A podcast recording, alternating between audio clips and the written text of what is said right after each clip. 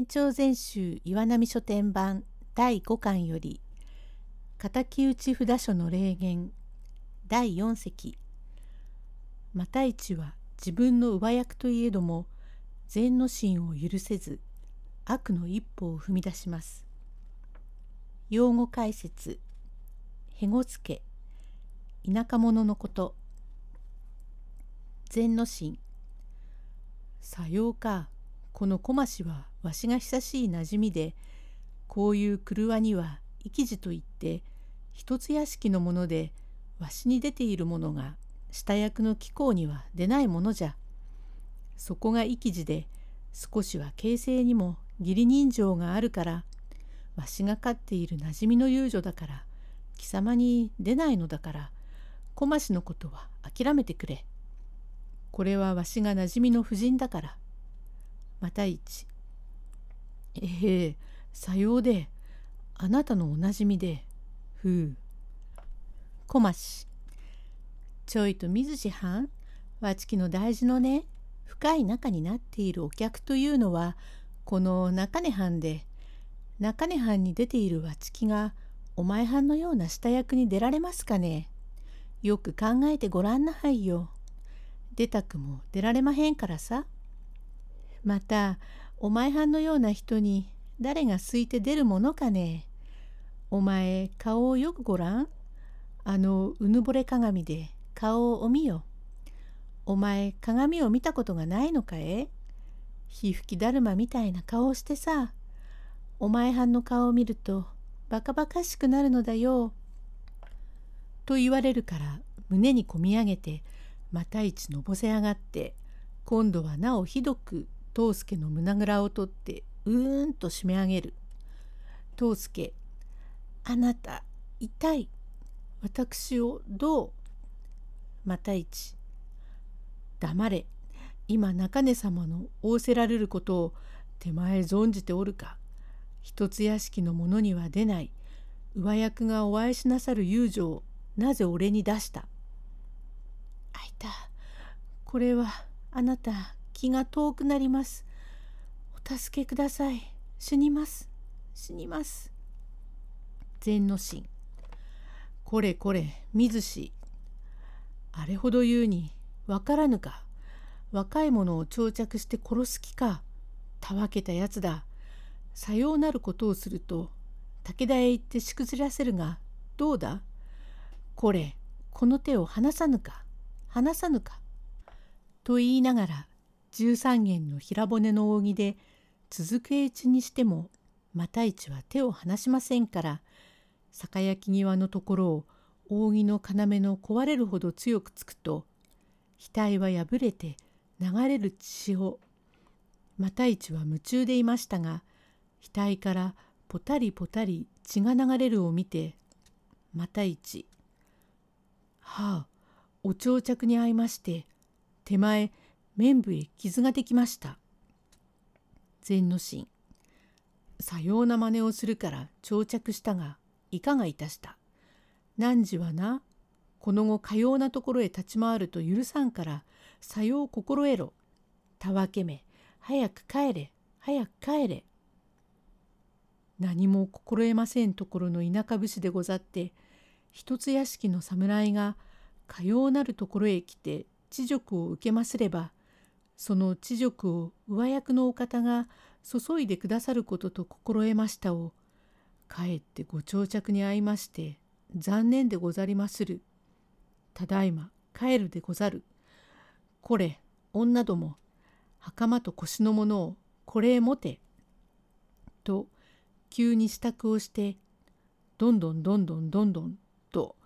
壊れるばかりにはしごを駆け下りるとよせばよいに小増をはじめ芸者や太鼓持ちまでまた一の後をつけてきまして小増あれさお上役にあっては一言もないからさ泣きつらしてさ泣きっ面は見よいものじゃないね。あのひふきだるまや泣きだるまやへごすけや」とわいわい言われるからなおさらのぼせて履物も目に入らずこん旅のまま外へ出ましたがちょうど下月3日のもはや明け近くになりましたが霜が降りましたゆえかもや深く立ちまして一尺先も見分かりませんが又一は顔に流れる血をなでると手のひらへ真っ赤につきましたから残念な侍の面部へ傷をつけられこのままには帰られん。たとえ上役にもせよ憎いやつは中根善之進。もう毒食わば皿まで。あいつ帰れば武田に告げわしをしくじらせるに違いない。ことには囚人万座の中にて。と恋の遺恨と綿部の傷捨て置きがたいは中根目と七軒町の大正寺という法華寺の向こう石置き場のあるその石の陰に忍んで待っていることは知りません。中根は早帰りで銀助という家来に手丸の提灯を下げさして木八条の着物に黒羽舞台の羽織黒ちりめんの総十郎頭巾をかぶって要の抜けた扇を顔へ当て小声で歌いを歌って帰りますところへ物をも言わず出し抜けに水島太一一刀を抜いて下男の持っている提灯を切り落とすと腕が冴えておりますから下男は向こうの溝へ切り倒され禅之進は驚き後へ下がって細身の一刀を引き抜いて「な何者?」と振りかぶる。また一「おう最善の遺恨思い知ったか」という若気の至り色に迷いまして身を果たすというこれが初めでございます。第五席禅の心を亡くした中根善右衛門は娘に早く養子を取らせようと進めます。用語解説窒居外出しないこと警母ママ母のこと。水島太一が悪年の欲しまする。これが初めでございます。若いうちは色気からとかく両県の狂いますもので決起いまだ定まらずこれを戒むる色にありと申しますがすこぶるべっぴんが膝にもたれて一杯おあがんなさいよなぞと言われると下戸でも茶碗でぐーっと我慢して飲みまして患うようなことがありますが惚れ抜いている者には振られことに綿部を打ち破られその頃武家が頭に傷ができると屋敷の門をまたいでは変えられないものでございました。又一は無分別にも中根禅の心を一刀両断に切って捨て毒食わば皿まで眠れと懐中物をも盗み取り小増にやりましたところの二十両の金はあるしこれをもって又一は越中の国へ蓄電いたしました。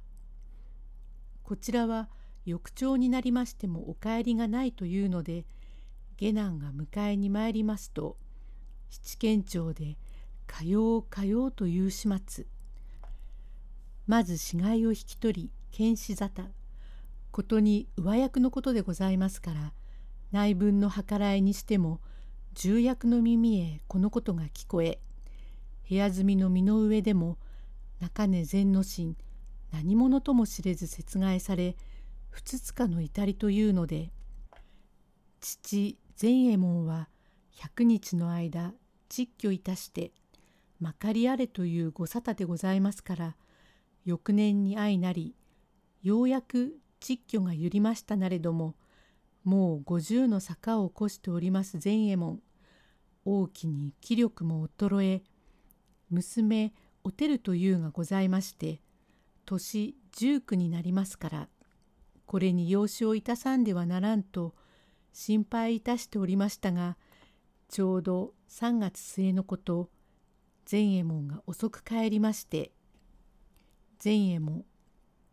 ちょっとお前妻お帰り遊ばせ。いや、帰りにね、武田へ寄ってきた。おや、だいぶお帰りが遅うございますから、どこかへお立ち寄りと存じまして。少し喜ばしい話があるが、はい。こういうわけだが、かねてお前も知っての通り、昨年せがれがああいうわけになって、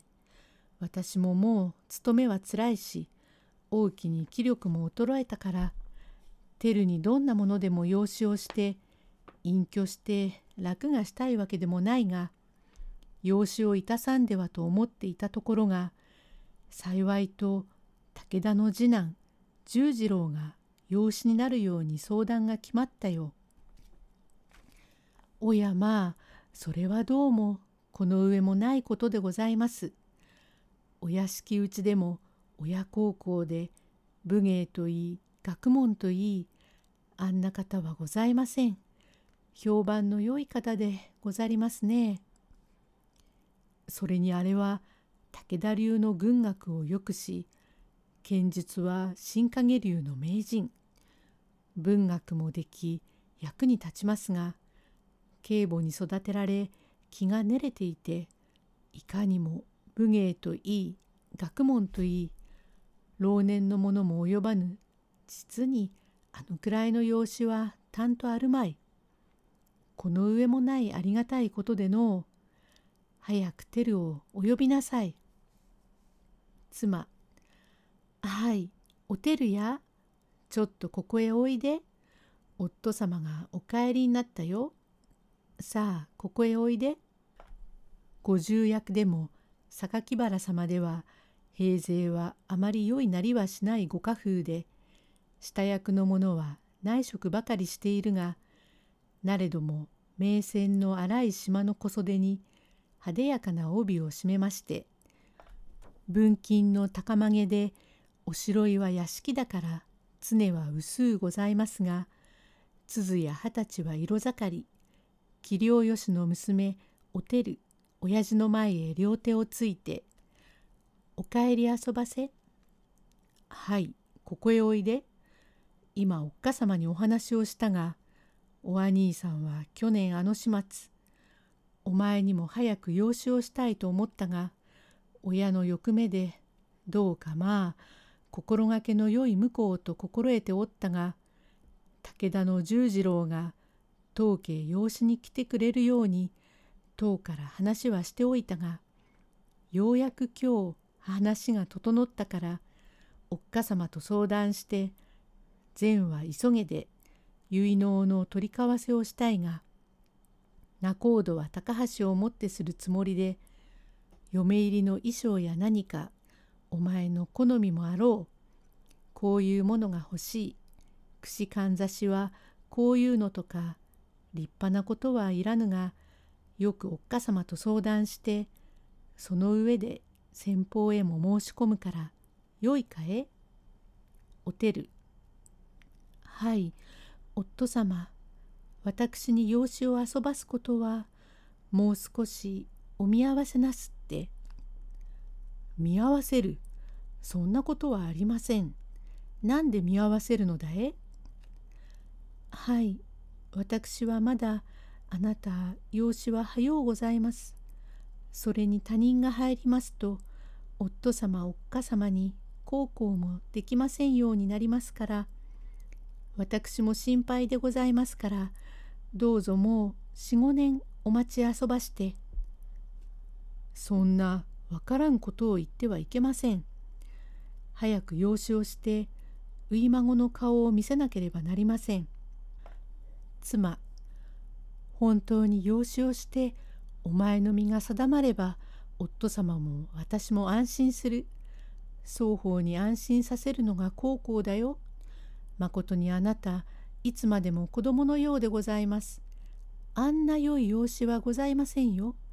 うちへいらっしゃってもあの凛々しいお方で本当にこの上もない。お前幸せなことだよ。さあ、はいと返事をすればすぐに結納を取り交わせるから。おてる。はい、私はあの池之端の弁天様へ養子をいたすことを三年の間願掛けをして立ちました。そんなわけのわからんことを言っては困りますよ。弁天へ行ってそう言ってこい。願掛けはいたしたが親の勧めだからお願を破ると言ってこい。それで罰を当てれば至極わからん弁天と申すものだ。そんなわからん弁天なら罰の当てようも知るまいから心配はありませんよ。これいつまで子供のようなことを言ってどうなります。私が約束して今更変替えはできません。すぐさま返事を押しなさい。これ、出る、困りますな。